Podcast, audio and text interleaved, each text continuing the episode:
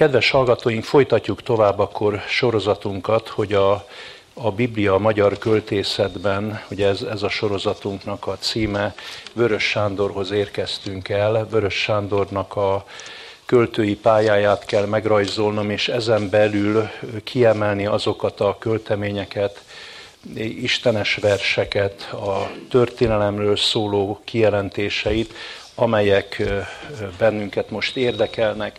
Vörös Sándorról egyébként még élt már kiadtak egy bibliográfiát, és már akkor a 80-as években ilyen vaskos volt a róla szóló kiadványok sorozata, mivel Vörös Sándor ugye Vas megyéből származik, ott állították össze, de Budapesten már 1979-ben, tehát 10 évvel a halál előtt megjelent, a róla szóló cikkek, tanulmányok, kötetek bibliográfiája. A, a tólról vagy tőlről sorozatban van egy ilyen nagyon jó sorozata volt a Nemzeti Tankönyvkiadónak, róla is megjelent a Vörös-től, Vörös, Vörösről című kis könyv. Ugye ugyanezt kiadták Adi-tól, Adi-ról, Móricról, tól, Móricról, stb. Itt megjegyezném, hogy evangélikus család lévén más a betűkép és más a kiejtés, tehát vörös, csupa ővel, így mondta mindig Sanyi bátyám, akivel egyszer én is hosszabb rádióinterjút folytattam, belesüppedve a fotelbe, alig látszott ki belőle, nagyon kicsike ember volt, és mondta mindig, hogy vörös, csupa ővel és akkor ezt hát így kellett mondanunk. Van például olyan Vörös Imre nevű te, evangélikus teológus, aki úgy írja, hogy ve, ő, re, ős. Ez egy nagyon régi magyar családnév az evangélikusság körében. Ő dupla vével és veőresnek írja, de ezt vörösnek kell mondani, úgy, hogy a Battyányit is Battyányinak mondjuk, vagy a Dezsőfit is nem Dezsefinek mondjuk, hanem Dezsőfinek mondjuk. Tehát ezt úgy csak úgy mondom, hogy nehogy az egyik legnagyobb költőnket Vöresnek mondjuk, vagy másnak, ő Vörös Sándor névre hallgat. Tavaly volt az évforduló, tehát könnyen meg lehet jegyezni, 1913-tól 89-ig élt Vörös Sándor, a táj, amely szülte Csönge, gyönyörű múzeum van most egyébként ott ezen a Vas megyei kis településen, hogyha arra tetszenek járni, tehát Szombathely környékén, akkor okvetlenül érdemes bemenni ebbe a Csöngei kis múzeumba.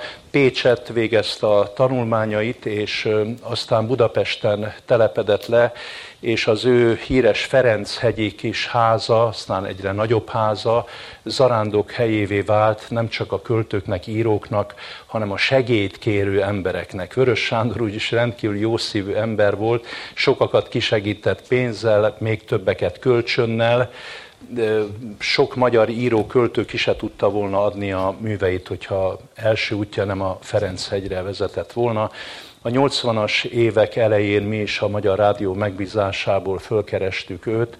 Károly Amival együtt élt, gyermekük nem volt, de nagyon szerette a feleségét. 1947-ben egy híres Zsoltárt is írt hozzá, ez már a mi körünkbe is beletartozik, mert tulajdonképpen az életre a felesége mentette meg. Kutyakölyök volt ez a Vörös Sándor. Nagyon ivott és annyira a világháború idején és a világháború után szinte szétitta az eszét, majdnem szétitta az eszét, hogyha Károly ami nem jelentkezik, és ha megtetszenek engedni, ezt rögtön fel is olvasnám, hogy volt egy olyan asszony, aki nekünk megmentett egy költőt, úgyhogy amikor befejeztük vele a rádióinterjút, rögtön mondta Sanyi bátyám, hogy de az amit is kérdezzétek, az amit is kérdezzük, hát Károly ami jó költő volt, meg jó műfordító volt, de ő mindig gyorsabban válaszolt Vörös Sándor a kérdésekre, hogy az amikára legalább még 20 perc jusson, mert ő becsületes akart lenni, hogy a feleségét nem akarta kihagyni, hogyha már egyszer fölkeresik. Ez különben így volt rádióinterjúkkal, tévéinterjúkkal, úgyhogy aztán egy ilyen külön kötet is megjelent, a Kulcsjuk líra. Tudnélik, hogy Vörös Sándor ír az egyik szobában, Károlyi Ami ír a másik szobában, és a kulcsjukon nézik, hogy hogy állnak az írással, mert elég sajátságos volt a napirendjük. Tudnék, Vörös Sándor éjszaka szeretett dolgozni. Napközben ő aludt általában, vagy kipihente a fáradalmakat, de éjszaka abban a csendben jött az ihlet. Egyébként az ihletről írta a versírás ihletéről írta a doktori disszertációját a Pécsi Egyetemen, ahol Várkonyi Nándornak a tanítványa volt, és ez a disszertáció általában az összegyűjtött műveiben először két kötet, aztán három kötet, amit meg lehet kapni, ez szerepelni szokott, és nagyon érdekes dolgokat ír a versírás ihletéről. De ami a feleségét illeti, engedjék meg, hogy ezt a Zsoltár, Vörös nagyon sok Zsoltára van, a magyar költészetben ő írta a legtöbb Zsoltárt, már így, hogy címével is, hogy Zsoltár. Ezek nem Zsoltár parafrázisok, nem az Ószövetségi Zsoltárok újra eléneklései, hanem ő 1935-től 89-ig nagyon sok versének ezt a címet adta. Én, amit beválogattam tőle három-négy Zsoltárt ebbe a gyűjteménybe, zárójelbe közöm, hogy mikori, mert ugye ez 1947-es Zsoltár. Tessenek figyelni. Mindig bízom az Istenben, mintha ezer ház ablaka égne, úgy lakik ő, míg üresnek látszik az utca. Körülálltak a vadállatok csorgó szájjal, s úgy voltam, mint aki a tár torkok felett repül a szélben. Bolondként rám kiabáltak, s megtöltött éber csenddel az én uram. Mézes bort itatott velem, és adott igaz asszonyt, s akik önmaguk istenei, magukat falják és elfogynak. Ugyan mit ártanak én nekem, kit a hatalom szétold a tiszta szavakban? És mi módon veszíte, veszítenék el, mikor mint kagyló és szivacsot, mint kagylót és szivacsot vet fel az örvény? A magukba rogyók lángjára kosárborul, falára penész, de él, ki az eleven tűz fészke fölött jár. Ugye ez szabad vers, tehát itt se, a zsoltárokban nincs rímelés, csak egy bizonyos ritmikusság van. Egy csodálatos rövid zsoltár, és itt hangzik el, hogy adott igaz asszonyt. Valóban, hogyha Károly Ami nem áll Vörös Sándor mellett, én azt hiszem, hogy Vörös Sándor nem élte volna meg azt az életkort, végül is hát mennyi életkort ért meg, 89-13 az nem nagy életkor, ez a 76 év, de Vörös Sándor élete nagyon törékeny volt, és sokan már a halálát várták, mert a magyar költők azért borzalmas kicsapongásokba tudnak elmerülni. Tehát ebből mentette meg Károlyi Ami. Vörös Sándor az a költőnk, akire azt lehet mondani, hogy a magyar költészet csoda gyereke. Ha mondjuk most az 1810-es években ülnénk itt együtt, mondjuk 200 évvel ezelőtt, akkor azt tudnám önöknek mondani, hogy a magyar költészet csoda gyereke mondjuk Csokonai Vitéz Mihály. Valóban Csokonai nagyon nagy költő, nagyon invenciózus, nagyon találékony nagy költő. Mondjuk száz évvel ezelőtt ülnénk itt, akkor azt mondanám önöknek, hogy a magyar költészet csoda gyereke már elnéz megint egy Mihály, Babics Mihály annyi vers témát, annyi témát versé tenni, amit Babics tett, összevéve talán a magyar költők nem tettek. Neki minden témából vers lett. Ő az, aki a legtágabban nyitotta a világ, aki mindent be tud emelni a verselés körébe. De most azt kell mondanom 2014-ben, hogyha az elmúlt 300 év magyar költészetét nézem, a legnagyobb csodagyerek az Vörös Sándor. Miért? Azért, mert valami olyan káprázatos nyelvi tehetsége volt. A magyar nyelv, nyelvből azt fölfedezni, ami benne van, de azelőtt senki nem látott meg, mert hogy hát a költészet mégiscsak nyelvi jelenség. Nyelvi és zenei jelenség. Bizonyára már tetszenek tudni, amikor, akik sokan járnak a, erre a sorozatra, vagy régebb óta eljárnak, tudják, hogy azt szoktam mondani, hogy minden nyelvben van egy bizonyos ritmikus lehetőség halmaz. És minden nyelvben más van. A magyar nyelv nagyon gazdag nyelv, ez nem valami sovinizmus mondatja, hanem ez ténylegesen így van. Ez az is mutatja, hogy a legtöbb nyelv ebből a nagy nyelvi lehetőség halmazból, ritmikus halmazból általában két vagy három versrendszer tudott kivajudni, vagy mint a, a kagyló a gyöngyöt kihozni magából, Például az angolok, franciák, németek két-három versenyszerük van. Például ezek a derék nagy nyelvek és kultúrák nem tudják lefordítani a Homérosz Iliászát vagy Odüsszeljáját abban a mértékben, tehát mondjuk egy hexameteres mértékben, mert ahhoz kerékbe kell törni a nyelvüket, tehát élvezhetetlen, tehát lefordítják más mértékben, vagy lefordítják csak úgy, mint hogyha ott nem is lenne hexameter. De a magyar, magyar nyelvben, ugye, melyik a legrégebbi magyar nyelv emlékünk? Világnak virága, keserűen, kínzatul, vosszegekkel, veretül. Tehát a magyar nyelvnek a legősibb ritmus képlete, amit így nevezünk, hogy ütemhangsúlyos vagy szólam nyomatékos ritmus képlet, az a tá, ti, ti, ti, tá, ti, tá, ti, ti, tá. Tehát van egy erős ö, nyomaték, és utána egy, kettő, legfeljebb három. Utána már egy újabb szólamot érzünk, tehát ez a magyar nyelvnek az ütemes verselés. A magyar, az eredeti magyar verség, ütemes, vagy később így mondták, hogy egy szólam nyomatékos versés. Amikor az első bibliafordítások készülnek, 1540-ben Szilveszter János megjelenteti Sárvárot az új szövetség fordítását, hát előhangot akar írni hozzá. És akkor elkezdi írni, hogy proféták által szólt régen néked az Isten.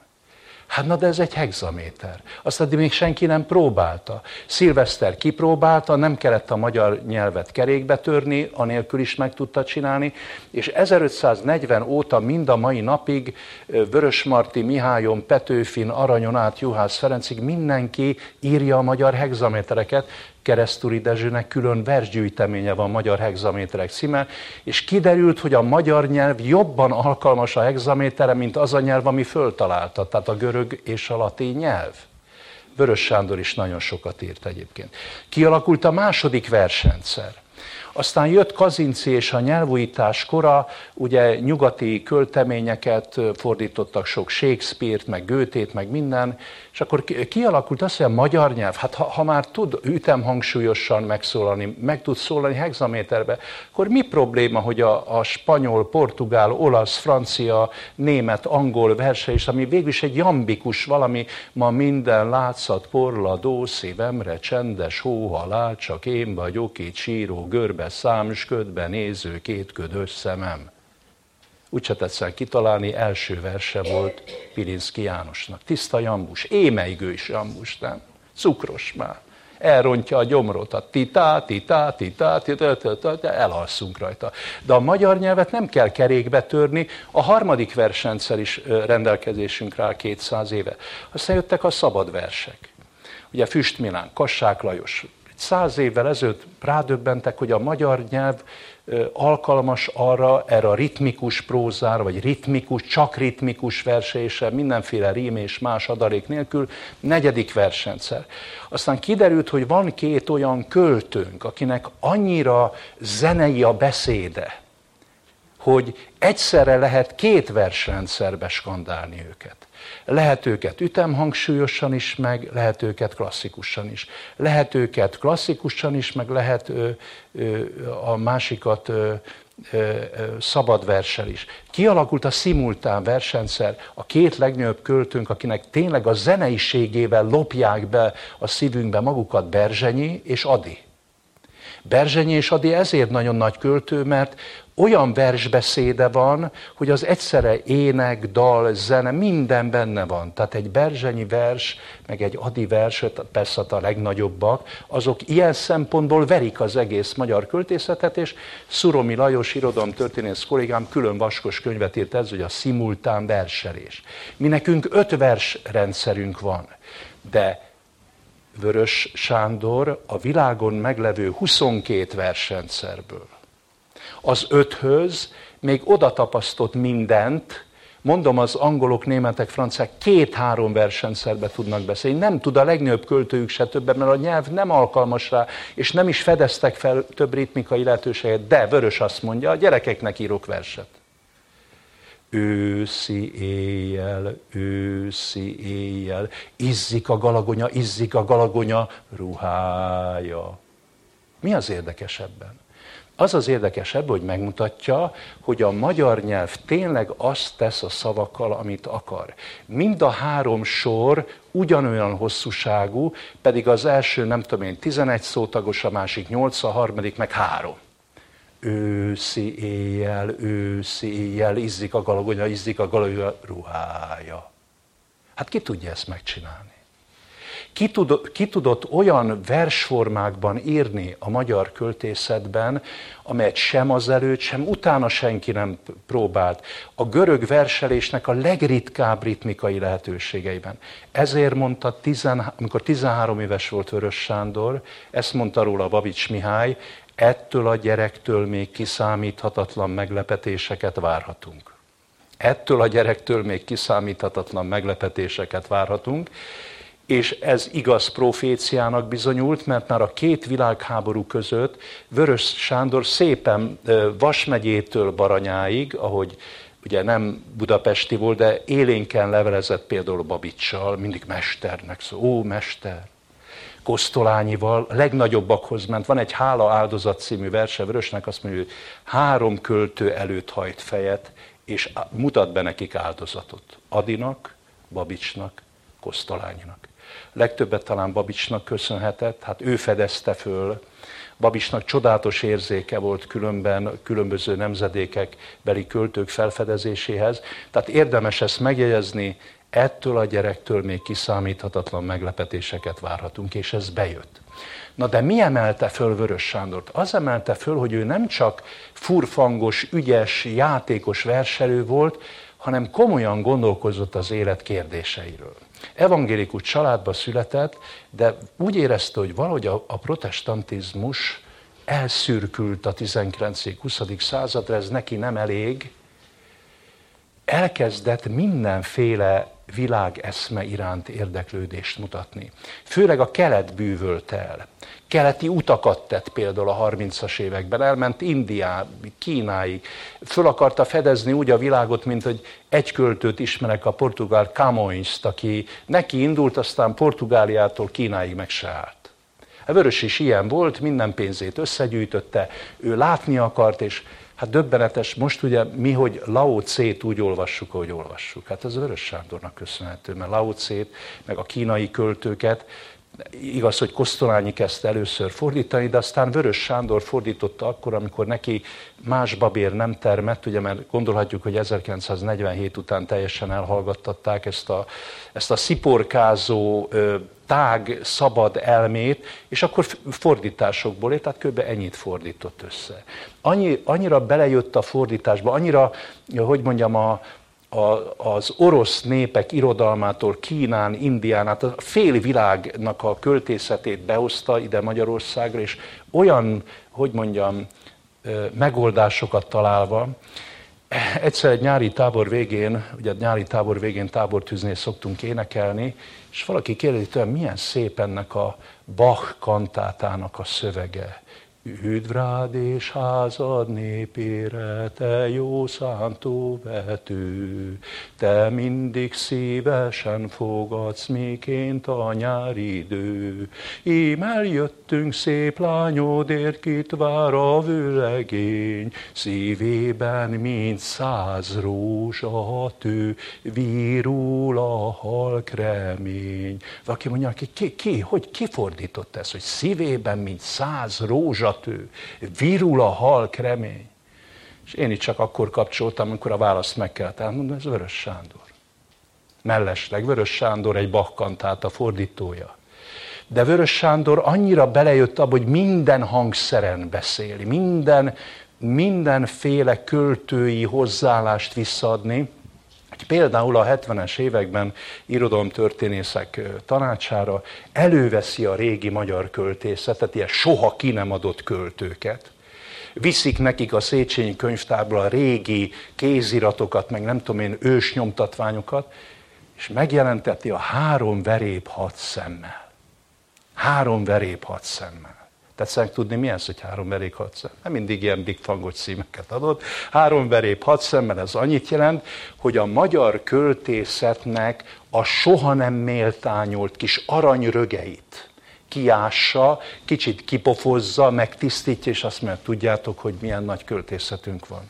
Tudjátok, hogy Arany János begyűjtött egy költeményt, három sor, Nagybányáról gyűjtötte be Arany, Arany László, Arany János fia. És Kosztolányi azt mondja, hogy ez a legnagyobb magyar vers, és ti ezt nem ismeritek, mondja Vörös Sándor, ezzel kezdi a három verép hat szemmel. Mi ez a vers? Talán már említettem önöknek. Csontkürtök harsognak, aranydeszkák hasadnak, földi férgek mozognak. Erre Kosztolányi azt mondta, hogy ennél nagyobb magyar vers nincs. Vörös is azt mondja, nézzétek emberek, három verép hat szemmel. Mit jelent ez, hogy csontkürtök harsognak? Senkire. Mi az, hogy csontkürtök? Mindenki gondol nagy dolgok. Mondom, falusi ember vagyok, hát reggel megszólal a kakas. Csontkürtök harsognak. Ezt költőileg így mondjuk. Csontkürtök harsognak. Reggel megszólal a kakas. Minek a jele az? Újabb napot kaptunk, kegyelemből. Aranydeszkák hasadnak, mint hogy aranydeszkák. Jobb esetben fölkél a nap. Aranydeszkák hasadnak föl, a mennyei asztalosok készítik a napi munkát. Mindenki munkához lát. A kakasok is munkához látnak, a mennyei asztalosok is munkához. Mi a harmadik sor? Földi férgek mozognak. Ezek vagyunk mi, nem kell magunkat bemutatni, földi férgek mozognak. Elindulnak az emberek a maguk kis férgecske útjaira, kis hangyák gyűjtenek mindent, Na, na, például ezekből áll a három verép hat szemmel, aztán azt mondja Vörös Sándor, a csuda vigyel, hát a magyar költészetben ennyi sok ritkaság, senki nem méltányolja. Hát akkor kitalálok egy magyar költőt. Kitalálok az 1810-es évek körül egy magyar költőt. Mondjuk, hát én férfi vagyok, férfi ne legyen, nő lesz akkor. Nő vagyok. És elkezd írni verseket, és kiadja Psziché címmel. Külön nagy kötet. Psziché, 1810-es években élt magyar költőnő, aki ungvárnémeti Tóth Lótásznak a, a pályatársa, stb. és ilyen és ilyen. Be, beöltözik egy 150 évvel azelőtt élt, soha nem élt, de ő kitalálja, és ontja a verseket, különböző szerelmes verseket, istenes verseket, azt mondja az ember, ki ez a Vörös Sándor? Én ezeket az évtizedeket átéltem, minden évtizedben egy újabb csodálatba merültünk, hogy mit csinál még ez a vörös a nyelvvel? Mit csinál még a költészete? Mindent meg lehet csinálni a költészettel. Ő nő is lehet. 150 évvel ezelőtt nő is lehet. Ő, ő epekedik, meg mit tudom én, mindent megjelent, hogy neki ez nem probléma. Azt csinál, amit akar. Akkor Pirinszki János azt írta abban az időben, nézem Vörös Sándor virtuózitását. De Pirinszki ugye az ellentétes költő, aki a kopár, egyszerű jambusaival mondja mindig ugyanazt a kalapácsütést, mindig azt mondja, hogy nyomorgunk, gonoszok vagyunk, ilyen az élet, és mind, mindig. És azt mondja, Vörös Sándor meg ilyen színpompás, meg minden. De én azt látom, hogy a nagy színpompa mögött egy esengő és nagyon gyönge, de a gyöngeségét nem palástoló embernek a megnyilatkozása áll. Vör, vörös gazdagsága mögé bújik, mert ő mindent meg tud csinálni a nyelvvel, a gondolatán, ki nem probléma egy gondolatot kifejteni.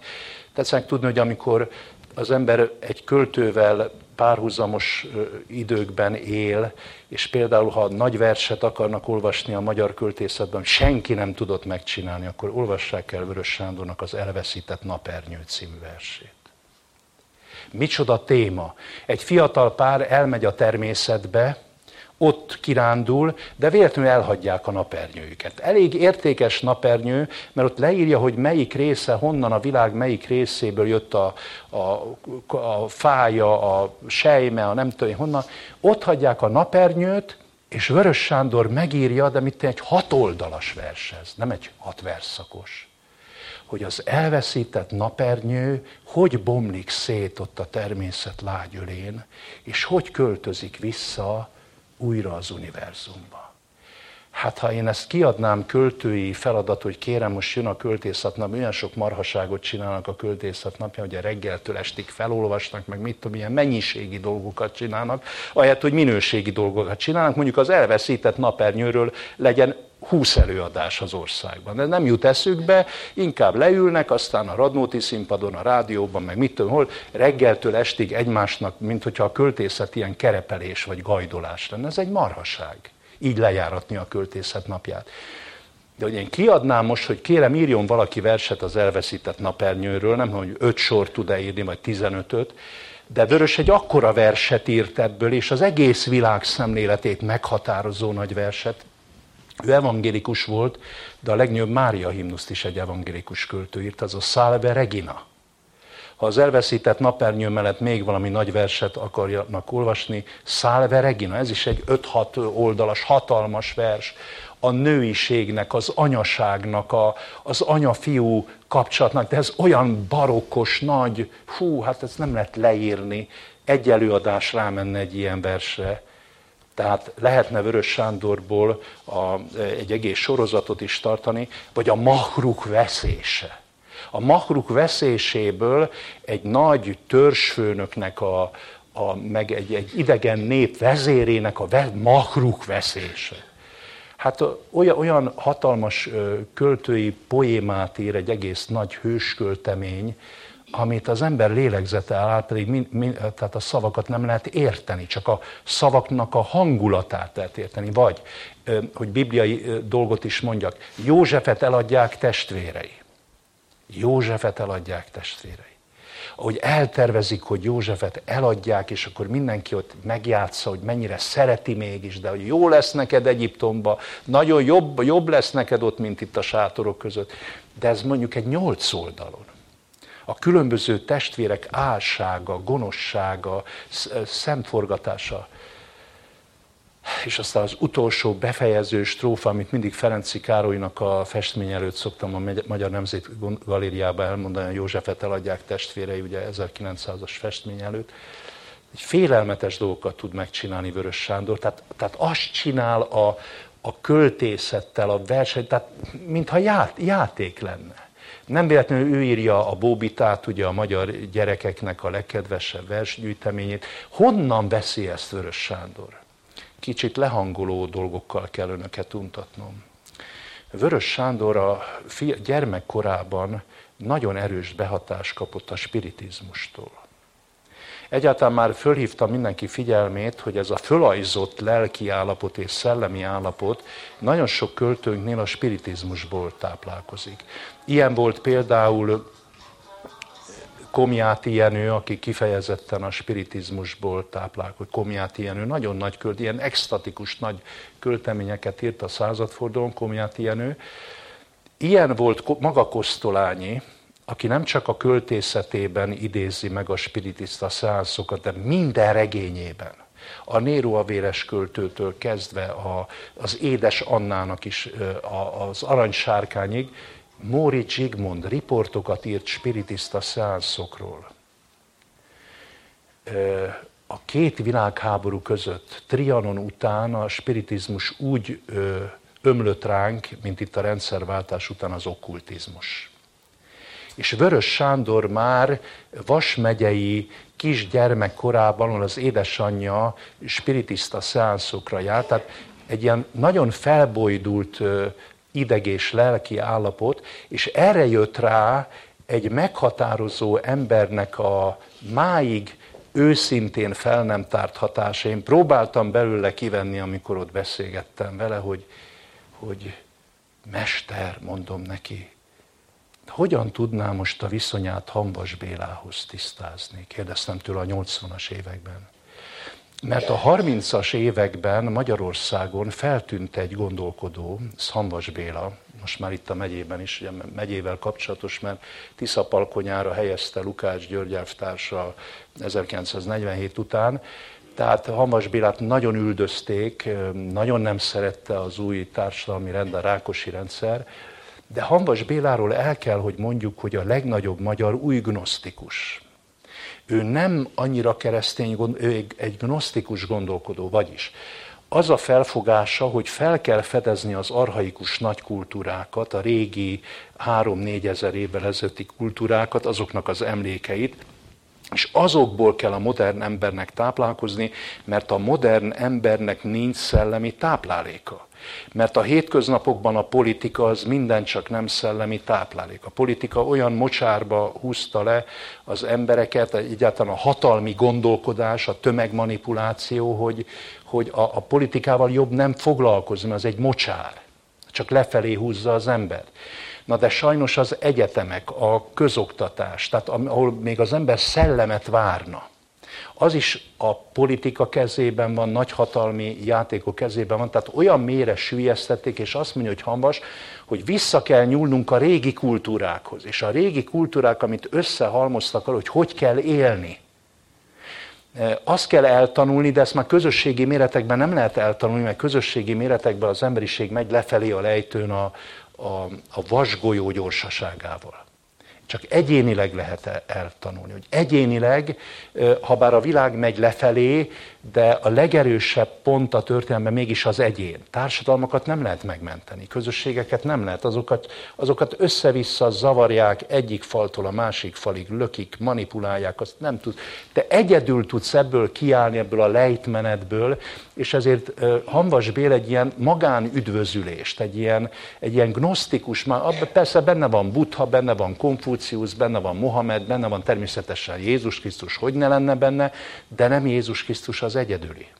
Minden benne van. És Vörös Sándor, amikor megjelenteti a legnagyobb köteteit, már 1942-ben a Medúza kötete. Állítólag sokan így mondják, a kritikus, hogy ennél jobb kötete nem is jelent meg azóta sem. Sem a merülő Saturnus, sem más. A Medúza kötet a legnagyobb. Vagy például a teljesség felé, amelynek az ajánlásában ott van, hogy mesteremnek Hanvas Bélának. A teljesség felé nagyon nagy gyűjtemény. Az tulajdonképpen egy ilyen világbölcsesség sűrítmény, tesznek biztos önök is ebből ö, ismerni részleteket. Egy tudás van, a többi csak toldás. Alattad a föld, fölötted az ég, benned a létra. Ez például a leghíresebb. De ez tényleg nagy mondás, nem? Szóval egy tudás van, a többi csak toldás. Máskor azt mondja a Vörös, hogy csupa mellébeszélés. A döntő dolog az, hogy alattad a föld, fölötted az ég, és benned a létra. Te olyan ember vagy, aki valahonnan, valahova törekszel.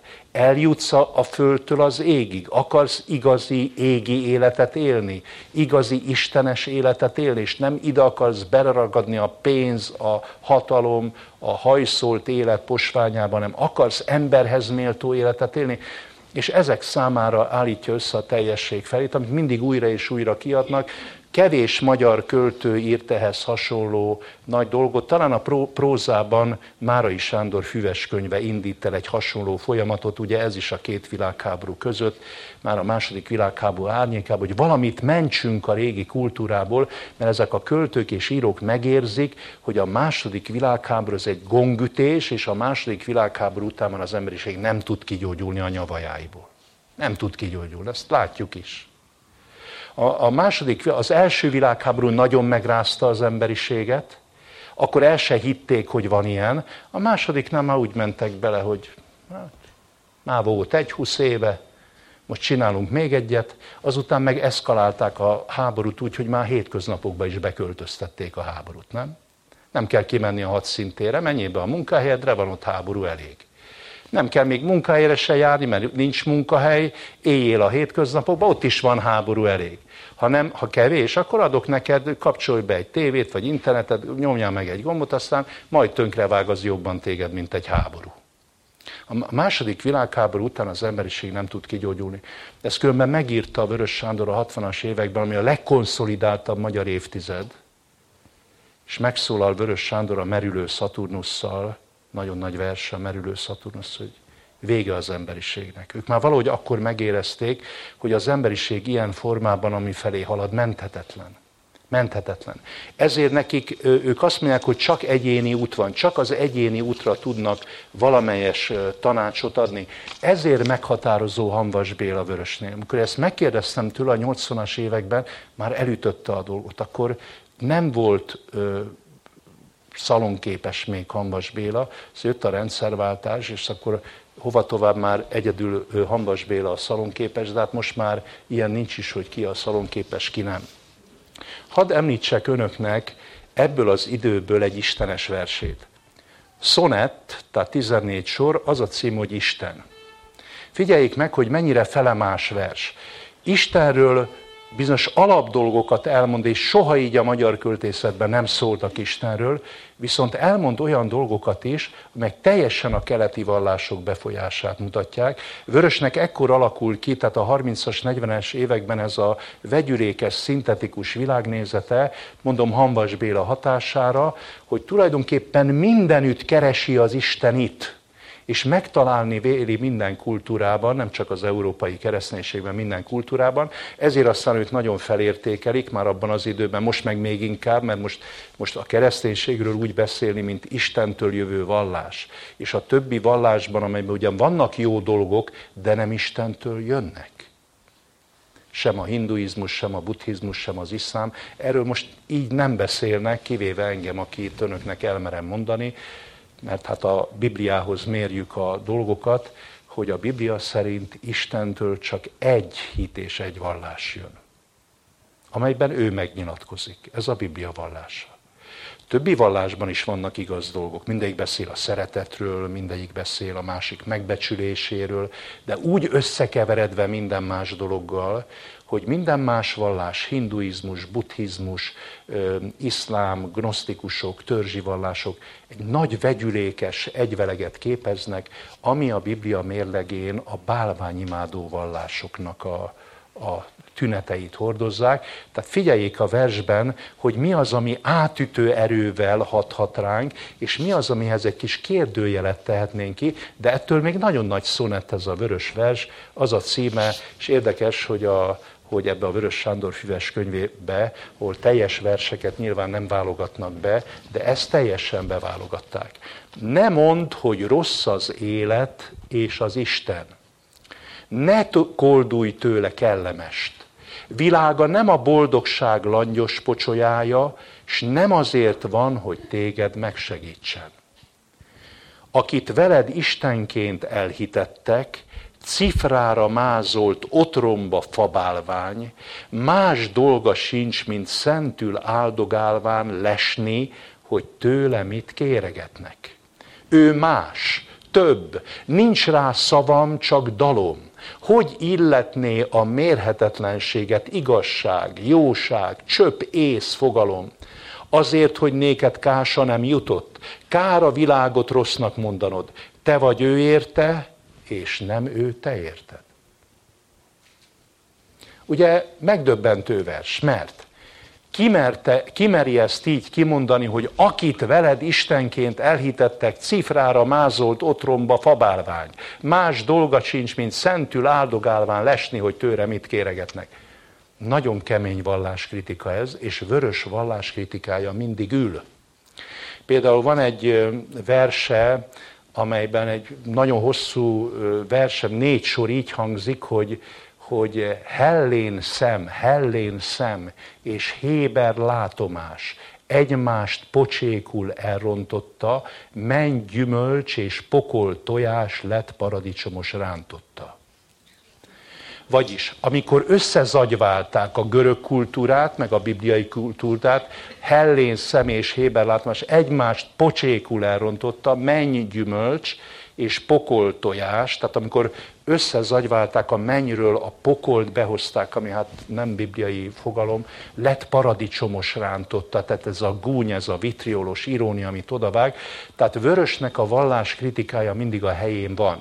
Ő látja, hogy az európai kereszténység hogy torzult el. Látja, hogy a szinkretizmus a negyedik századtól fogva, hogy hogy zagyválta össze, hogy keverte össze a vallásokat, és ma, ha egy ember Európában a világra jön, vallás címén mit kap? Hagyományt, babonát, szokásokat, de nem kap gondolkodást. Ma, ma holnap már a keleti vallások tagjai többet gondolkodnak, mert ők legalább azon gondolkodnak, hogy hogy vegyenek levegőt, vagy hogy mi a helyes állás, vagy egyáltalán mi a jóga légzés, vagy hogy mi, mi, mi a helyes táplálkozás. Már, már ugye oda jutottunk, hogy a buddhisták meg a hinduisták nevelik itt Európában egészséges életmódra az embereket, mert a Bibliának az egészségügyi tanításait például soha senki a reformáció korában sem még, csak a 19. századtól fogva kezdi. Tehát ez nagyon igaz, hogy akit veled Istenként elhitettek, cifrára mázolt, otromba, fabálvány, kinek más dolga sincs, mint szentül áldogálva lesni, hogy tőle mit kéregetnek. Tehát ilyen adok-kapok, do ud des, hogy mondta a latin nyelv. Adok, hogy kapjak. Adunk valamit az Istennek, elmegyünk templomba, vagy elmegyünk gyülekezetbe, az Isten adjon nekünk valamit, hogy a gyereket fölvegyék az egyetemre, ne legyek csóró, e, szegény ember, hanem stb. Tehát ilyen szempontból ez valami hatalmas verszak. Vagy a befejezés is, hogy azért, hogy néked kása nem jutott, kár a világot rossznak mondanod, te vagy ő érte, és nem ő te érted. Tehát mi nem azért vagyunk itt a világ, hogy kiszolgáljon bennünket a világ, hát mi is tehetnénk a világért, meg a másik emberért, nem? De hogy Sören Kierkegaard, a nagy Dán filozófus mondta, a modernkor, arról, modernkor embere arról híres, a tömegember, a mai társadalom embere, hogy mindig kiszolgáltatni akarja magát. Mert ilyen civilizációt építettünk. Autó kell, sportcsarnok kell, csak most csak kinézek, hogy mit látok itt. Ezek, ezek, ezek ugye lássanak el minden, én fit akarok lenni, ilyen akarok lenni, szolgáljon ki az élet. Hogy én mondjuk, ha, ha valakit itt látok, segítségre szorul embert, hogy most segítsek, hát az segítsen más. Hát jöjjön a rendőr, vagy jöjjön valami jótékonysági egylet, valami, az a mai ember nem így gondolkozik. Ez is igaz. De fölteszem önöknek a kérdést, hogy azt mondja, ne mondd, hogy rossz az élet és az Isten. Ne koldulj tőle kellemest, ez is elmegy. Világa nem a boldogság langyos pocsolyája. Ez egy kicsit erős, nem? Isten világa nem a, a, a boldogság langyos pocsolyája, és nem azért van, hogy téged megsegítsen. Hát ez valahogy nem a kereszténység Isten képére val. Mert a kereszténység, a Biblia azt hirdet, hogy Isten azért van, hát ő felajánlja a segítséget. Az már tragédia, hogy az ember nem kér belőle, vagy az ember nem akarja Isten segítségét, de a kereszténység, a Biblia azt hirdeti, hogy Isten segíteni akar, sőt nem is akar, hogyan föl akarja emelni, meg akarja váltani az embert. Melyik vallás hirdeti azt, hogy Isten nem azért van, hogy téged megsegítsen? Az a vallás, amelyben nincs is személyes Isten. A keleti vallások keleti vallások azt mondják, hogy az Isten bennünk van. Nincs külön Isten, mert ugyan kérem Isten, ezt kivetítették az nem. Mindenkiben ott van az Isteni, mindenki fedezze föl magában az Istenit, nincs személyes Isten, te vagy az Isten. És a hinduizmus és a buddhizmus, ami nagyon erősen jelen van Vörös Sándor egész költészetében. Mondom, Hanvas Béla még inkább felerősíti. Én írtam egyszer, még Vörös Sándor írt egy nagyon részletes tanulmányt erről, nagyon megragadott egyszer Vörös Sándornak egy Zsoltára, a De Profundis. A De Profundis, a latinul annyit jelent, hogy a mélységből, ez a 130. 130. Zsoltár latin. A mélységből kiáltok hozzád, Uram. Uram, hallgassd meg könyörgő szavamat. Legyenek füleid figyelmesek könyörgő szavamra. Ezt a, e, ennek a Zsoltárnak a parafrázisa, de nem teljes parafrázis természetesen a Vörös Sándor De Profundis, de tessenek megfigyelni, hogy mennyire ellentétes ezzel, mert a kereszténység, a Biblia mindig azt hangsúlyozza, hogy Isten fölajánlja a segítségét, Isten jön, keres bennünket, utánunk, és azt mondja, hogy ember, ne vesszél el, hát itt vagyok, jobban szeretném a te boldogságodat, mert nem igaz, hogy a világom nem a boldogság langyos posája. Igen, én boldogságra teremtettelek, örök életre teremtettelek, Ember nem akarsz élni? És hogy kezdődik a Vörös Sándor de profundis? Félelmetesen. Bárhonnan is lettem földre űzve. Ruhámból e lenti akol bűze, nem múlik el soha. Itt Istennek barmas virága tolong egymás elevenét rágva, szörnyű lakoma. Jót soha se vártam, de mégse hittem, hogy így sok nyomor zsúfolódik itten. Más csillag fia, ha percig kóstolna kínunkba, gőzzé omlana. Megveszekedett egy kezdés, nem? Kegyetlen egy kezdés. Azt mondja, hogy engem nem, az egész teremtés rossz, az egész világ rossz. Elhibázott ez. Istennek barmas virága tolong egymás elevenét rágva, szörnyű lakomit, egymást eszik, minden egymás, ez mindenki a másikon élősködik. Hát ez a világ a halál tanyája. Mindenki máson akar meggazdagodni, mindenki a, a másikból akarja ki, kiszívni a vért. És akkor mondja, hogy, hogy itt törik a földet, ki, kizsigerelik a földet, ez egész hatalmas nagy verseny, ezt elemzés tárgyává tettem, akkor Juhász Ferenc volt az újírásnak a főszerkesztő, közölték is a verset, és elküldték Vörös Sándornak, és én ott leírtam a verselemzésben, hogy ez teljesen a keleti gondolkodásmód. Mert a keleti gondolkodásmód miben tér el a Bibliától és a kereszténységtől? Nagyon, nagyon fontos dologban tér el. Mert hogy úgy mondjam, a kezdő lépés az ugyanaz mind a kettőnél. A Biblia is azt mondja, hogy mondja a 90. Zsoltárban Mózes, hogy az életünk ideje 70 év, vagy ha feljebb 80 esztendő, és a nagyobb része nyomorúság és fáradtság, és gyorsan tova tűnik, mintha repülnénk. Szóval az életünk nyomor. Az életünk nyomor. Leépülés, és végén a halál. De ez nem azért ilyen ez az élet, mert Isten ilyennek teremtette. Isten nem nyomorra teremtett bennünket. Nyomorrá mi változtattuk az életet, hogy az Isten szándékával ellentétben beengedtük a világba a rosszat. A rossznak a követői lettünk, tehát a sátán, Jézus így mondta, hogy sátán gyermekei. Így mondta a vallási vezetőknek Jézus, ti az ördög atyától valók vagytok minnyáján. János 8.44.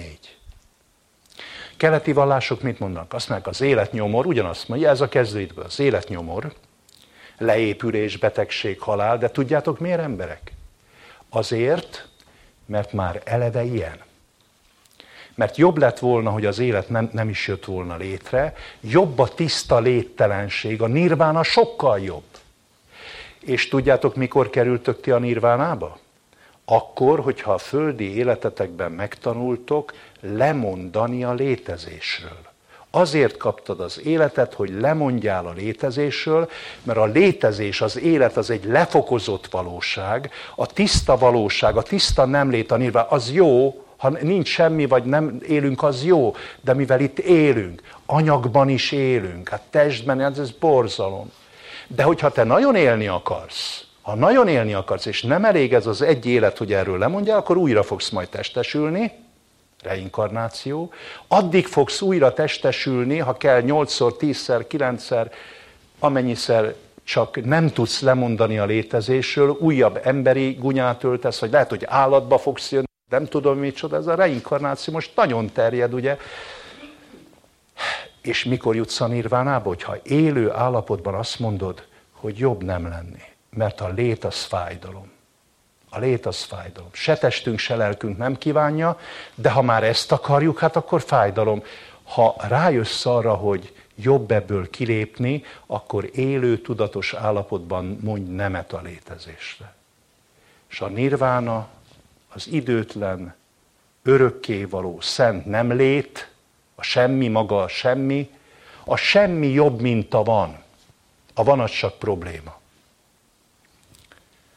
Nem tudom, hogy tetszenek-e érezni. És amikor másodszor megszólalhattam, Vörös Sándor nem, nem kommentált. Utána találkoztam vele, akkor sem válaszolt erre a Hanvas Béla dologra.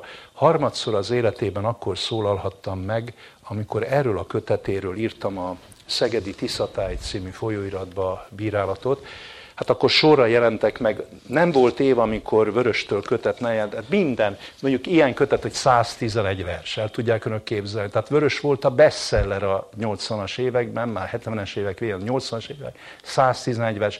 Megjelentették a szimfóniáit, notabene, hogy a magyar költészet legnagyobb szimfóniáit Vörös írta. Csak úgy jelzem önöknek, ha nagy szimfóniát akarnak olvasni, a harma, harmadik szimfóniáját olvassák el. Lenyűgöző. Egy előadás nem, nem elég rá. A negyedik szimfóniának az alcíme Arany János emlékének lenyűgöző, lenyűgöző. Tehát tizenvalahány szimfóniát írt, vagy ha nem volt mi, akkor azt mondja 35 vers. Azt is kiad. 30, Vörös Sándor 35 vers, mind elkapkodtuk lám, én is megvettem akkor ezeket a köteteket, de akkor megjelent ez a kis kötet, és elolvastam, hogy ide föltett, a kötetnek a borítójára föltette az egyik versét. Nagyon leleplező vers. Amikor még senki se voltam, fény, tiszta fény, a kígyózó patakokban gyakran aludtam én. Hogy majdnem valaki lettem, kő, durva kő, hegylejtőn, jég erezetten hömpölygetett nagy erő. És végül élni derültem, láng, bőre láng, a szerte határtalan űrben mutatom valódi hazánk. Ki tetszenek ebből hallani valamit? Mert olyan játékos, olyan szép, olyan könnyed, olyan szemléletes. De mit jelent az, hogy amikor még senki se voltam? Amikor még senki se voltam. Fény, tiszta fény. A kígyózó patakokban gyakran aludtam én. Amikor az ember még semmi se, senki se volt. Tehát ezt ilyesmit képzelni? Még senki se voltunk. Magunk voltunk a nagy semmi, mint a fény. Egy személytelen, bár éltető elő, erő, amikor még senki se voltam, fény, tiszta fény, a kígyózó patakokban gyakran aludtam én. Csodálatos lehetett, nem, amikor még semmi se voltam. Hogy majdnem valaki lettem. Micsoda szavak, hogy majdnem valaki. Amikor az ember megszületik, majdnem valaki. De hogy lehetne a fényhez képest hasonlítani? Mihez? Kő, durva kő. Az ember megszületik, és egy nagy probléma halmaz születik, a kő szív, bibliai fogalom is, ezért könyve, Jókai kőszívű ember, onnan vette. Kő, mindannyian kőszívek vagyunk. Nagy probléma minden ember, mert mindennek képzeli magát az ember, Vörös azt mondja, majdnem valaki. Hogy majdnem valaki lettem kő, durva kő, hegylejtőn, jég erezetten hömpölygetett nagy erő. Az életnek a micsoda feszítése, meg itt az emberi élet, micsoda nagy kövek eh, szegülnek szembe kövekkel, csattannak egymáson, micsoda élet ez az emberi, és végül élni derültem, láng, bőre láng. A szerte határtalan űrben mutatom valódi hazánk. Hol van a valódi hazánk? az űrben, semmiben.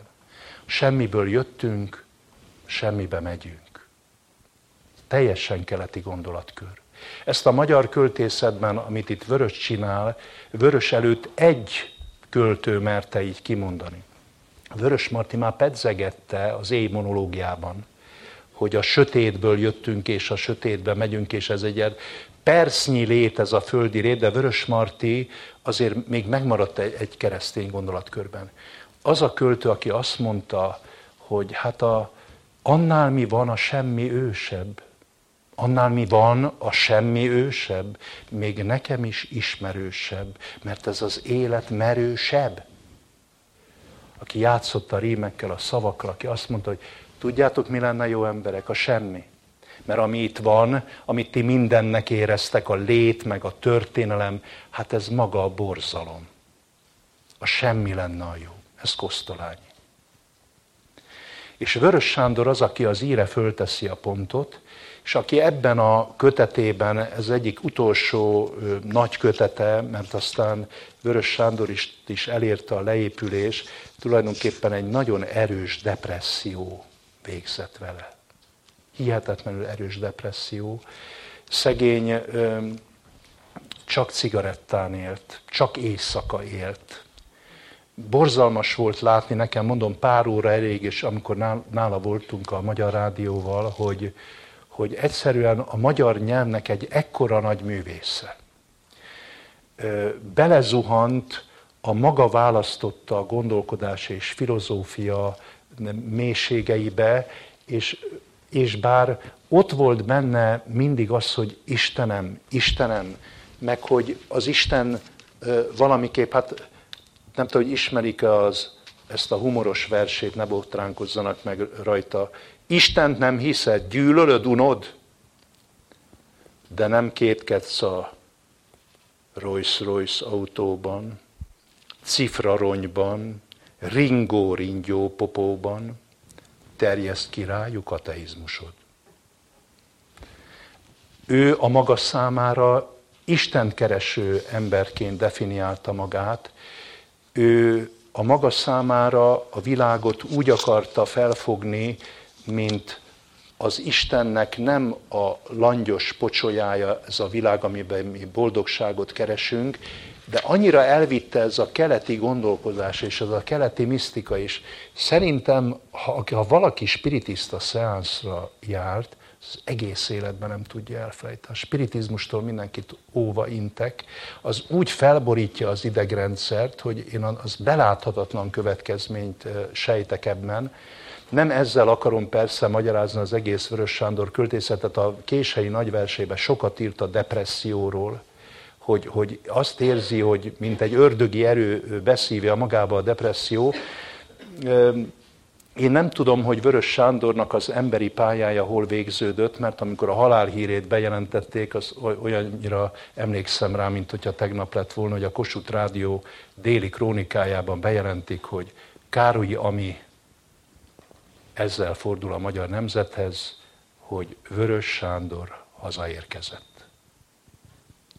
Már akkor gondoltam, hogy hazaérkezett. Mi az, hogy hazaérkezett? A semmi? Vagy, vagy hova? És hogy ne gyászoljuk, mert Vörös Sándor ezt jobban várta, mint azt, ami itt volt a földi életben. Tehát nagyon megrendítő volt ez, ezt így hallani, és utána is sokat gondolkoztam azon, hogy Vörös Sándor az egész nagy költészetében, vagy mi volt az utolsó igazi mély mély vallomása az emberi létezésről. És én egy 1986-ban írott versében találtam ezt meg, ezt is beválogattam ebbe a gyűjteménybe, mert ez viszont egy félelmetesen nagy vers, attól eltekintve, hogy kilenc sor. De persze a nagy verseket nem rőfre mérik.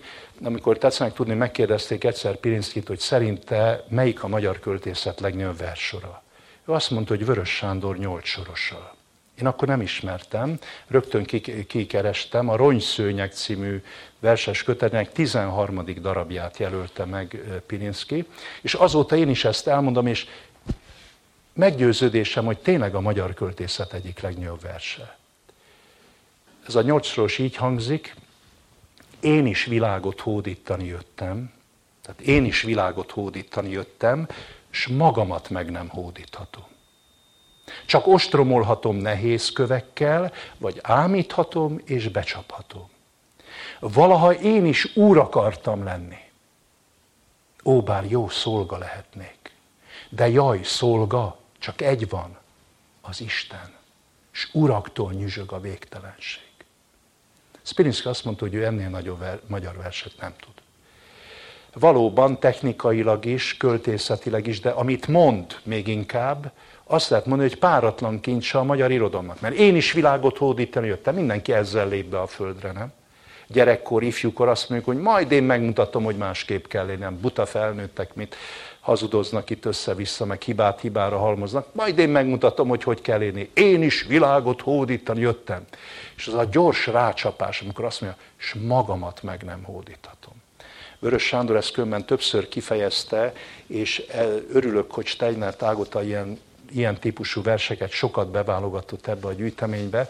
Tehát többször kifejezte azt, hogy az a nagy baja az emberiségnek, hogy mindenki a társadalmat akarja megjavítani. Mindenki át akarja szabni a társadalmat, hogy ez nem lesz így jó, majd máshogy kell, ezt kell megváltoztatni, azt kell.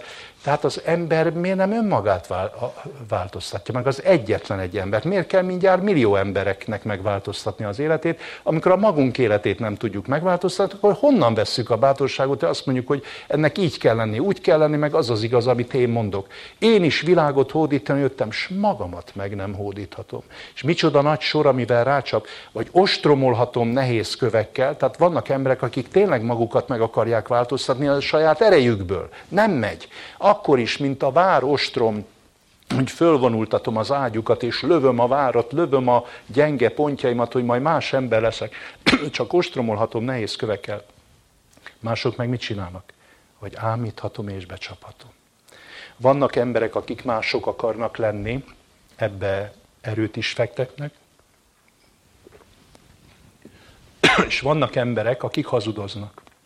És azt mondják, jó vagyok így, hogy vagyok. Nem vagyok én olyan rossz.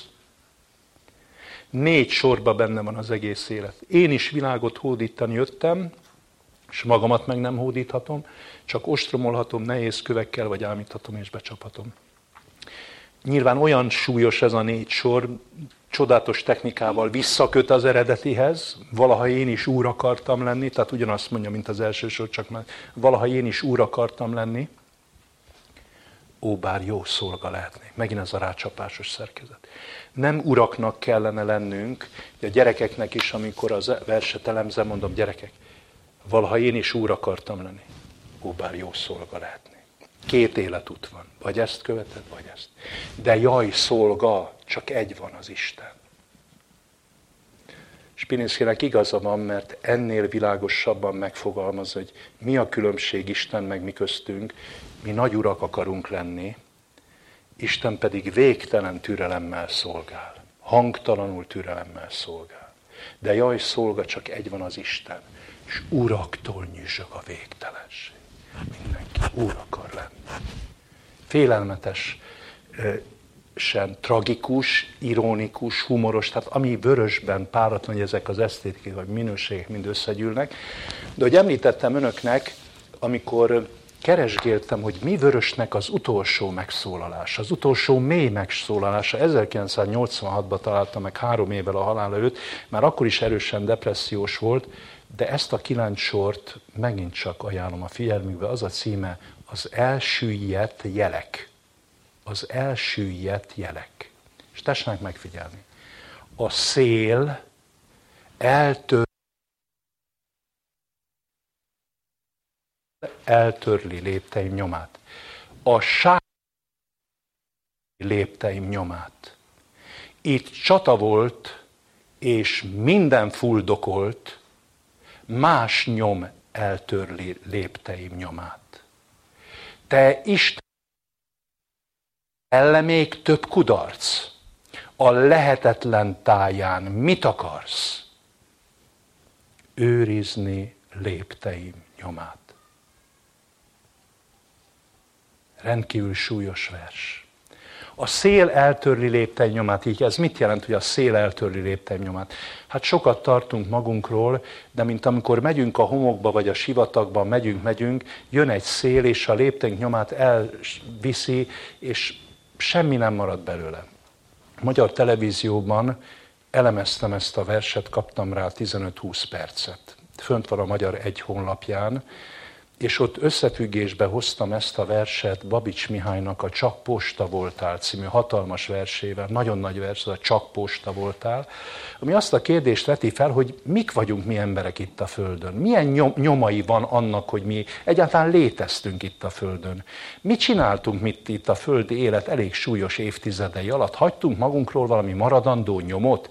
Ez a Csak posta voltál című Babics versnek a kérdése. Ki úgy véled, nyomot hagysz a világ világnak. Kérdezd a szőnyeget, mely dupla lépted súlyát ismeri, hogy mit, mit hagysz neki. Tehát így kezdődik ez a vers. Milyen nyomot hagyunk itt? Előre vittük a világot egy arasszal? Tettünk valami jó dolgot? Boldogítottunk embereket? Megsegítettünk szerencsétleneket? Valóban az Isten azt mondja, hogy ezek az emberek méltók az örök életre? Mert nem hiába élték végig ezt a pár évtizedet. Mit csináltunk? Azt mondja Vörös, a szél eltörli lépteim nyomát. Ha nem a szél, a sár eltörli lépteim nyomát. Tehát ha nem a levegő, nem a szél, akkor a víz. A sár eltörli lépteim nyomát. Nem marad utánunk semmi. Itt csata volt, és minden fuldokot. Pedig mekkora csata az élet, mi minden folyik itt egy nap során, miféle emberi akaratok, szándékok feszülnek itt egymással. Szóval itt minden nap egy csata, hát egy csatatér ez az egész világ. Egy csata volt, és minden fuldokolt, fuldokolt, fuldoklás. Az egész élet fuldoklás. És jön a harmadik sor, azt mondja, más nyom eltörli léptei nyomát. Ha nem a szél, nem a víz, akkor mások nyomulnak a helyünkbe, jön az új nemzedék, az a viszontlátásra te öreg hülye, menj a csudába, Ugye? Tehát tetszenek látni ilyen egyszerű dolgokban. Mi minden van e, e mögött? Tehát ilyen ismétli, mint a kalapácsütés. A, a szél eltörli léptennyomát. A sár eltörli léptennyomát. Más nyom eltörli. Mi a csodának vagyunk? Minek születünk mi itt a világra? Van értelme a létezésünknek? Ezért most megszólítja az Istent. De nem így, hogy Istenem, nem úgy, mint Berzseny, hogy Istenkit a bölcs lángesze föl, nem él csak titkon érző keble óhajtva seg. Nem, azt mondja, te Isten arc. Mi a különbség a között, én azt mondom, hogy Istenem, hogy azt mondja, te Isten arc. Kell-e még több kudarc? Ugye mindannyian tetszettek látni Buddha szó. Most Én nagyon sok buddha szobrot láttam, de ne tessenek ezért megvetni engem, csak a rendszerváltás után sok előadást tartottam a Magyar Alföldön, Soltva és mindenki buthát vásárolt. A rendszerváltás utáni magyar tragikomédiának egyik főszereplője volt a biogiriszta. Csak úgy mondom, hogy nemzetünk kis történelmében az biogiriszta, hogy aki nagy jogirisztából természetesen az osztrák betétek, meg piramis játékok nyilván, az vegyen egy buthaszobot, és mindig simogassa a hasát a buthaszobon. Úgyhogy egy fényezett buthaszobrokat láttam. Mentem, meghívtak engem különböző családi ott, láttam, milyen fényes ez a buthanak a pocakja. Mindig simogatták, dölt a pénz hozzá. Tehát dőlt a pénz mert aki először ment bele a biogirisztába, vagy aki először rohant ki Ausztriába maga százezer forintjával, az nyilván, hogy fél éven belül már Mercedesbe jött, de aki meg a késre kapcsolt és vitte a százezét, aztán búcsút is mondhatott neki a biogirisztába, százezernek is, Buthának nem maradt továbbra is ott maradt, ők is simogatták, csak hát nekik nem termett már annyi babér. Te Isten arc, tehát ez is, ez is, hogy azt mondja Vörös, hogy most van Isten, nincs Hogy néz Isten erre az egész komédiára, amit itt folyik? Te Isten arc, kell-e még több kudarc? Kinek kudarc ez az élet? Nekünk kudarc, vagy neki kudarc? Nekünk kudarc, vagy neki kudarc? A lehetetlen táján mit akarsz? Mit akarsz az emberekből? Az emberekből akarsz örök életre méltó embereket formálni?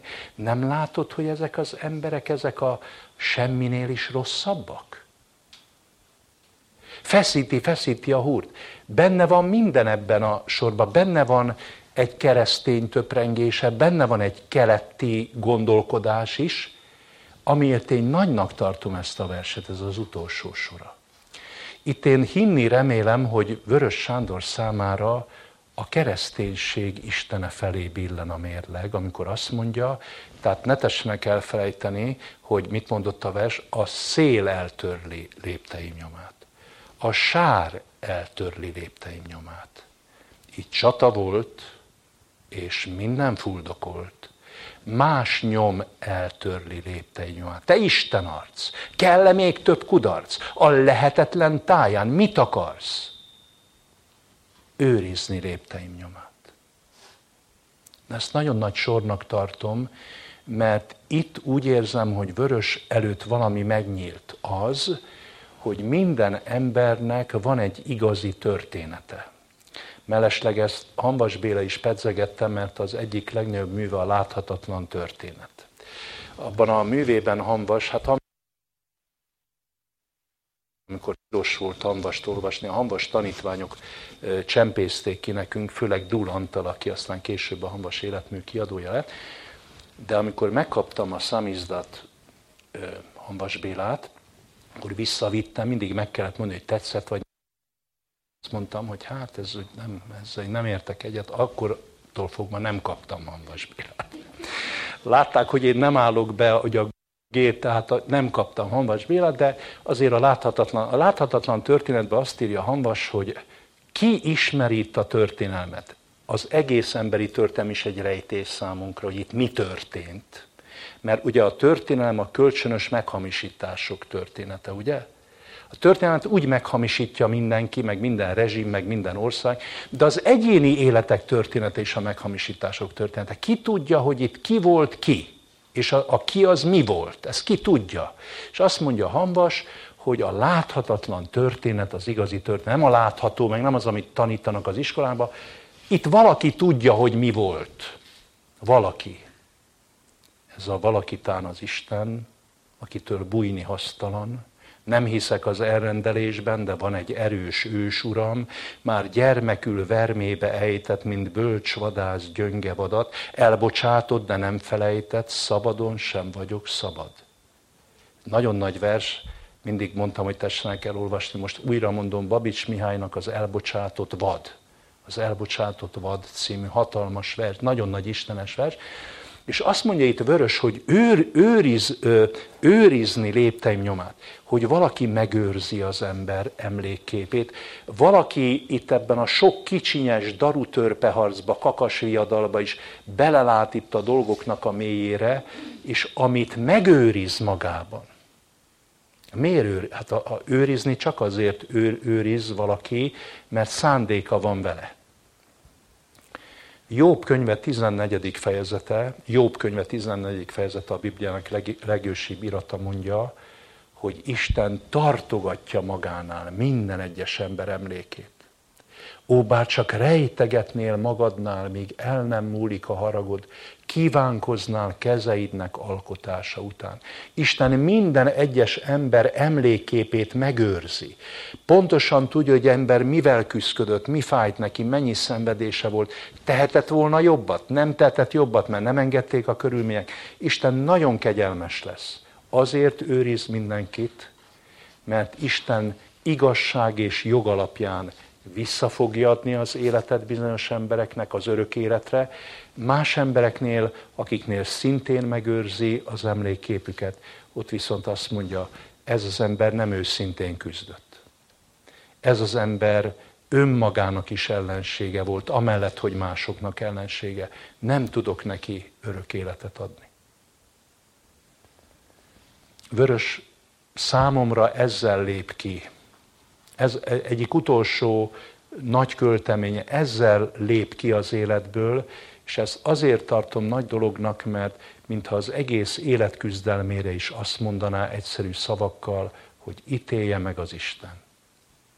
Ítélje meg az Isten. Nem ő akar bír, bírája lenni önmagának, nem ő akarja ezt meg azt kijelenteni, mint egy igazi nagy költő. Nem tudom, hogy tetszen kérdeznem be a kilenc sorban mennyi feszültség van. A szél eltörli lépteim nyomát. A sár eltörli lépteim nyomát. Itt csata volt, és minden fuldokolt. Más nyom eltörli lépteim nyomát. Te Isten arc, kell még több kudarc? A lehetetlen táján mit akarsz. Hogy lehet, hogy Isten számára az egész világtörténelem a kudarcok sorozata, a lehetetlen, lehetetlenségek lehetetlenségének a sorozata, de mégis Isten lesz a győztes. Mert hogy mondta Jézus, ha csak egyetlen egy ember a sok milliárd közül, ha csak egy a sok milliárd közül, aki eddig élt, elfogadta azt, hogy van értelme küzdeni, mert igenis itt nagy a tét, örök élet vagy elveszés. És küzdött őszintén, becsületesen, és elfogadta ebben a küzdelemben Isten segítségét, akkor ő őrzi léptei nyomát. Itt a, a világon lesajnálhatják, itt történelmkönyvekben nem fog belekerülni, egy nemzedékkel később már azt is elfelejtik, hogy volt a világon. Mert itt minden, minden lenullázódik, itt minden megsemmisül. Minden. De egy valakinél nem. Mert egy valaki a legkisebb jó dolgot, amit szívünkből tettünk, amit nem érdekből tettünk, magáért, a szeretetért tettük, az meg fog maradni, és annak visszaadja az életet. őrizi, őrizni lépteim nyomát. Mintha ő is most jönne rá. Az egész vers úgy halad előre, hogy az ember a végső hogy te Isten az, kell-e még több, lehetetlen táján mit akarsz? Vert helyzet. És ezután ott jön ez a sor, őrizni lépteim nyomát. Ezért én nekem mindig is kedves költőm volt Vörös Sándor, amikor találkoztam vele, mindig úgy gondoltam, hogy, hogy egy kisgyerekkel találkozom. Már maga a hangkordozás ilyen, hogy kérdezzétek meg az, amit. Tehát egy gyerek volt, gyerek. De hát hogyan is mondta Kassák Lajos? Nagy mondat ennek a Kassáknak, hogy a költő az az ember, aki öregként kezdi, és gyerekként végzi. Mi ugye hétköznapi emberek azok gyerekként kezdjük, nagy öregekként végezzük, nagyon bölcsek lettünk, le tudjuk söpörni a félvilágot, olyan bölcsek lettünk, de azt mondják, a, a költő az fordított életet él. Az a költő, aki öregként kezdi, és gyerekként végzi. Vörös Sándor egész életében gyerek maradt ilyen szempontból. Ő a gyermekségnek ez a nagy énekese, hogy ez a gyerek kapott ilyen spiritista, meg keleti, meg hát a 20. század ezt kevés ember ússza meg, hogy okkultizmus nélkül végigélje az életet. Szóval a 20. században, mint hogyha minden ember céltábla lenne, minden ember céltábla lenne, ha nem kell neked mondjuk az agykontroll, akkor jó lesz a transzendentális meditáció. Ha nem kell neked a tenyérjóslás, jó lesz a fekete mágia? Ha, jó, hogyha nem kell ez, akkor jó lesz a másik? És ugye 359 ajánlatunk van. Az mind ilyen. Az mind ilyen. 359. A körnek egy fokán, a 360. fokon van egy tiszta ajánlat, hogy úgy szerette Isten a világot. Képes volt az egyszülött fiát is odaadni érte. Hogy ha valaki csak úgy föltekint, és őtőle kér segítséget, az el ne vesszen, hanem örök élete legyen. És valahogy ebben a 20. században azt gondolom, mert visszaemlékezem a 60-as, 70-es évekre, amikor az én nemzedékemnek Pirinszki, Rónai, Vörös Sándor, az olyan fákja volt.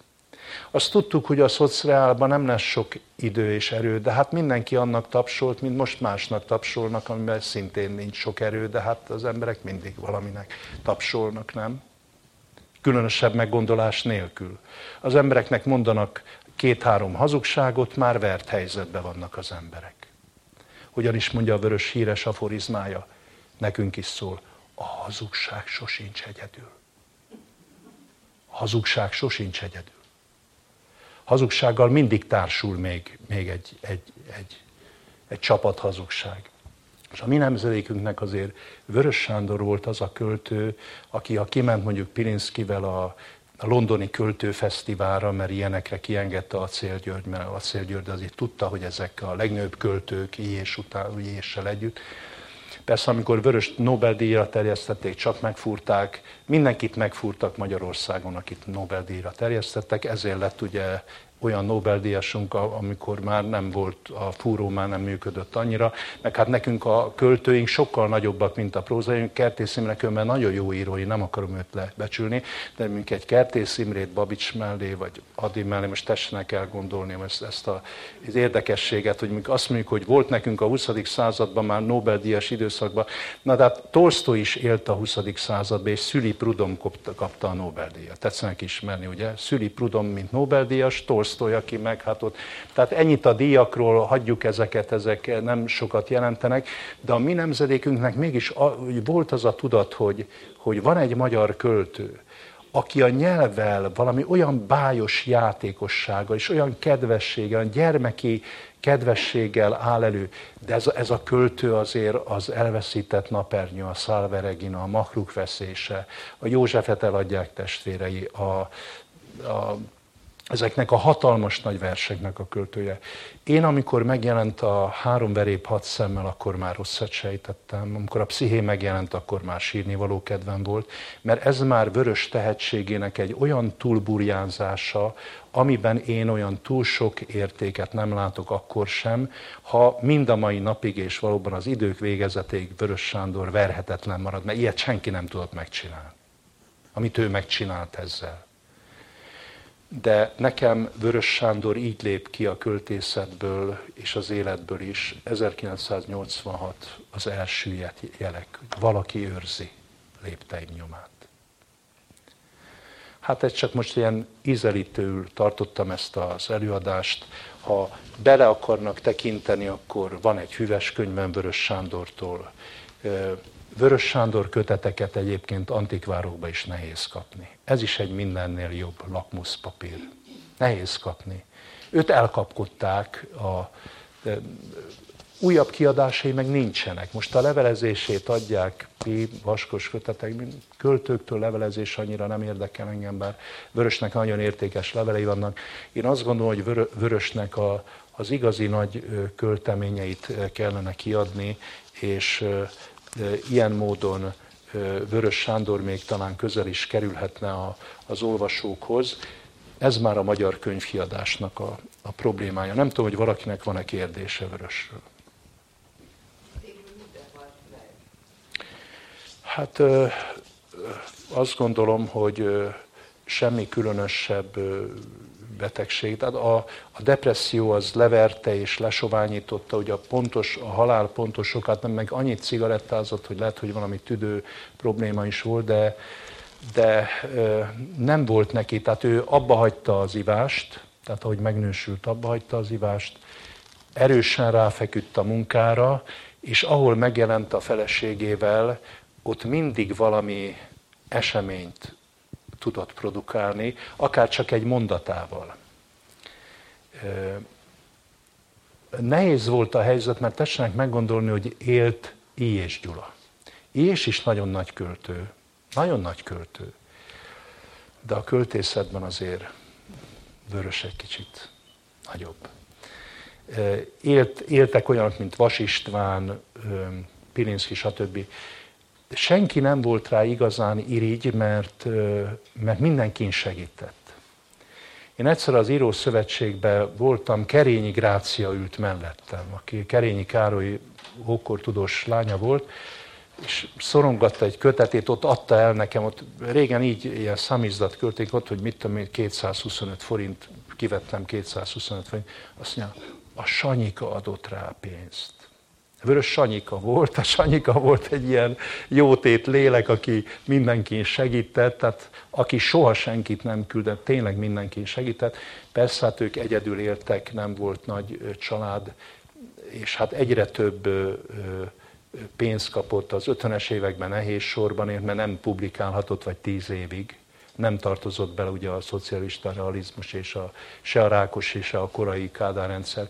Szóval jött Acél György, felismert, hogy Vörös Sándort kár félreállítani Pirinszkivel együtt, kezdték kiadni a köteteit, és akkor aztán Vörös Sándor hát a Pesti Ferenchegy az a Rózsadomnak a legértékesebb része, egy óriási palotát építettek, és hát ott, ott éltek. De azt tudom mondani, hogy hogy egyszerű ember maradt, a megszólalásaira mindig kíváncsiak voltunk, de az utóbbi négy-öt évben lehetett látni már, hogy, hogy ő mondta, mint a penészbe hálóz a depresszió. És akkor már ment szét, akkor már írt olyan dolgokat is, amik hát nem annyira költői dolgok, de azért ebben a kötetében, amit én hát próbáltam elemezni a, a Tiszatályban, azért vannak olyan versek, például van egy olyan vers, aminek minden kijelentése ismétlés, és az ismétlésből él meg a vers, tehát ez is egy félelmetes dolog, hogy egy olyan verset írni, hogy minden panelja ismétlődik, de ha befejezésül egy nagyon egyszerű verset választhatnénk, mert minden regiszteren játszik, öt manuálos orgona Vörös Sándor, és hogyha ha azt idézem önöknek, hogy Grékó példázata a géniuszról. Egyedül ballagok éjben, sötétben, mécset gyújt valaki a messzeségben. Falusi házában kanócot égett, mely alig fényli be a szoba mélyet félhomályban tesz-vesz a mécs gazdája, épp csak semminél több pislogó lángja. de a vándoroknak vezérlő fényjel, mérföldekre látszik, ha vak az éjjel. Csillogása jelzi falum irányát, mint hatalmas mágia az éjszakán át. Visszavágyódás a szülőföldre, a faluba, a régi gyermekkorba, ez El Greco példázata géniuszról. De csodálatosak a kis versei, ne tessenek elfelejteni, a legtöbb egysoros verset Vörös Sándor írta. A legrövidebb verset ő írta, tojás, éj. Nem hé, tojás, éj. Vajúdik a sírásó felesége. Istent látjuk, mint saját szemünket. Istent látjuk, mint saját szemünket. Ebből van mint egy 101 sorosa. A legnagyobb két sorosokat, négy sorosokat is ő írta. Erdő mélyén három ház. Fegyház, kórház, hullaház. Mindben van egy-egy kedvesem. Csak velem nincs senki sem. Ugye? Tehát az ilyen finom, ilyen Arany Jánosi, mély humorú dolgokat. Egyiket kórházba juttattam, másikat fegyházba juttattam, harmadikat már a hullaházba sikerült eljuttatni, tehát nincs velem senki. Ugye az ember, aki mindig panaszkodik, ugye a jóságról is milyen verset ír, hogy hát az a jóság, hogy mindenki jót akar. De hát miért van ennyi rossz? Hát mindenki jót akar. Tehát Vörös Sándor nagyon, tehát öt manuálos orgona mindenféle regiszteren játszik, páratlan, páratlan katedrálisba lép valaki. Én csak jeleztem azt, hogy itt a katedrálisban azért egy Barlám és Jozafát is ott van, tetszenek tudni, hogy Butha is a keresztény szentek sorába emelkedett. Ez a Barlám és Jozafát története. A középkorban nem vették észre, hogy egy buddhista legendát tettek középkorival, ezt Katona Lajos mutatta ki. Annyira összekeveredtek a vallások, tényleg menj gyümölcs és pokol tojás paradicsomos rántottát csinált, és még ezt is látta ez a Vörös Sándor. Más kérdés. Rónai Györgynek írta a 60. születésnapjára, hogy a 60 év, mit mindketten megértünk, nem jelenti azt, hogy már mindent megértünk. Sem azt, hogy mindent megértünk, csak egy-két garas talán megértünk. Ugye ilyenre Arany János volt utoljára, tehát az, hogy a, a, magyar szavakban, a magyar kifejezésekben ez, ez a sokértelműség, tehát ez, ez, ez is Vörösnek a, a sajátossága. Hát ő, ő a legfőbb csoda gyerekünk, és őtőle kiszámíthatatlan meglepetéseket kaptunk. Ez Babicsnak a szava teljesedett.